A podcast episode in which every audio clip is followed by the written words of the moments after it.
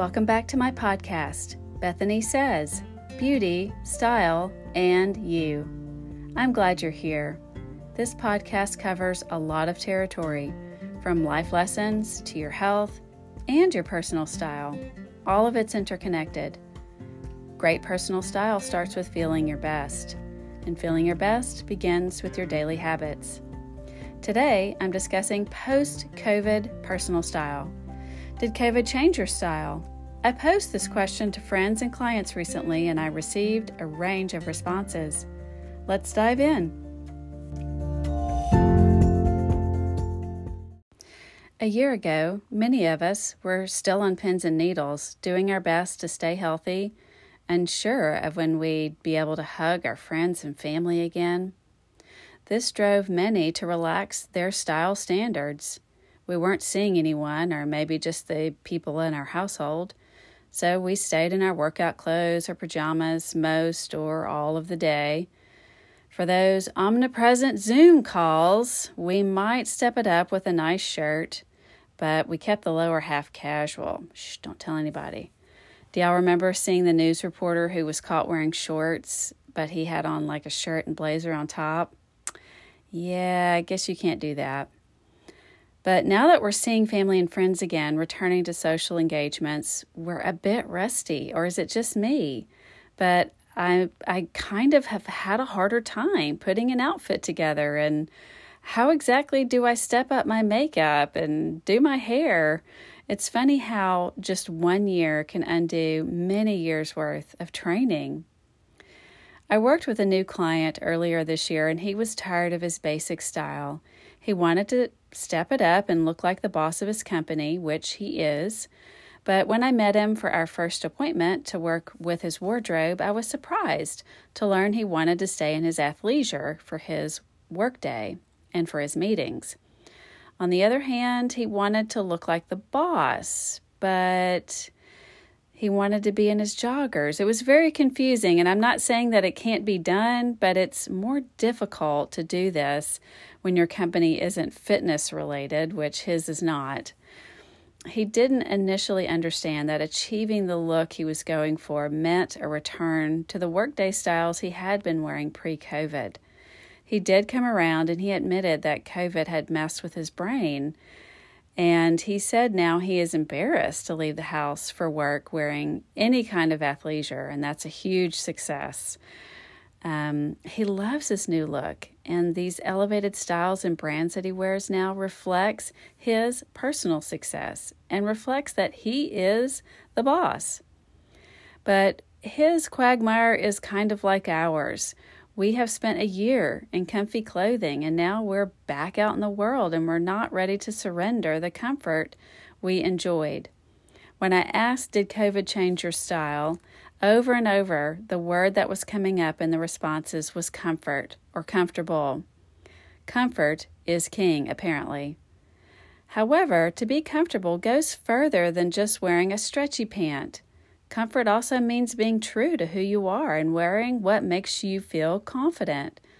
Like the client I was just telling you about, once he got some great business casual looks pulled together, he discovered he felt comfortable and confident with his new look. He wasn't in soft, gym style clothing, but he was wearing a look he had visualized and it was now reality. And that was a great comfort to him. One of my colleagues pointed out that every shop window has an element of comfort to it. My go to stores have incorporated elastic waist pants and styles that you would have only been able to find at Lululemon or Athleta before now. I'm calling it the transition pant. It's emerged from COVID and it's selling like crazy. I owned two pairs of knit pants when the pandemic started, and I didn't purchase any others because, quite honestly, I didn't pivot my style as many did. Last summer, I wore what I generally always wear cotton pants and t shirt or shorts and t shirts. And uh, throughout the fall and winter, I wore jeans and sweaters. That's my style. I put on yoga pants when I actually did yoga. My skirts and my dresses gather dust, that much I'll say. I am catching on to this more relaxed trend though, and I did buy some sweatpants recently that are pretty cute and a pair of linen joggers that I'm really enjoying. I wouldn't be surprised if I expanded um, into more joggers. I like the pair that I own, it's Athleta. And, you know, really depending on the jogger, it can be elevated with a nice top and shoes for work or an event or you could take it down with a t shirt and sneakers. After five years in classic cotton chinos, myself personally, a cotton jogger feels fun, fresh, and new. And you've got to keep trying new things with your style. Let's remember, however, we have great clothing in our closets that won't get worn unless we make an effort to do so. So I hope you'll start choosing to wear your nicer pieces every day is an occasion, right? So maybe we make a compromise. We mix some nice pieces in with our com- comfort. One of my friends said she can't wear things right now that are not soft. Another friend said she's done with wearing things that are not exactly what she wants. She used to equate going out at night with wearing high heels and constricting things but she's not doing that anymore. A big thing that's happening is that we're being intentional with what we are buying. Thankfully, many have adjusted their buying habits. Rather than buy, buy, buy, we're thinking about what we truly need. I hope this trend continues. The fashion industry has been churning out far too many pieces for far too long. And sadly, the unsold items are doomed for the trash or the incinerator. With buyers being more thoughtful, retailers and brands must be thoughtful as well. Oodles of companies are working towards being more sustainable, and many of our newer brands already are sustainable. It's one of their pillars. Pre COVID, the fashion cycle was frenetic, a new collection every time you turned around.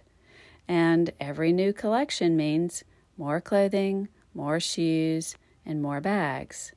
Why? I'll tell you why. The almighty dollar. The more they sell, the more they profit. The fashion companies that are publicly traded are especially guilty of this. They are answering to stockholders, so there's a pressure to make more each quarter and each year.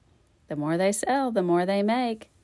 I personally want to invest in smaller brands focused on selling smartly not for a bigger quarterly bottom line.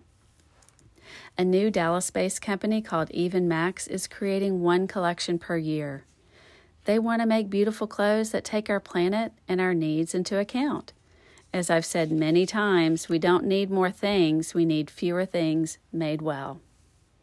A couple of my friends said their style had not changed post COVID, but one of my friends said she stepped up her at home style with nicer loungewear, and the other said she was doing a much better job with her skincare, whereas before she had not stuck to a regimen. It likely doesn't surprise you to learn that some who answered my question said they stopped doing their hair and makeup, and this has continued post COVID. One of my friends said she dressed down when running out last year because everyone else was dressed down, and she's a pretty dressy dresser. But now that people are starting to dress up again, she would rather be overdressed than underdressed. So she's going back to the way things were for her. Her workplace has stepped back their business casual standards, sadly, and she's concerned this spells sweats and Birks at the office. She's probably right.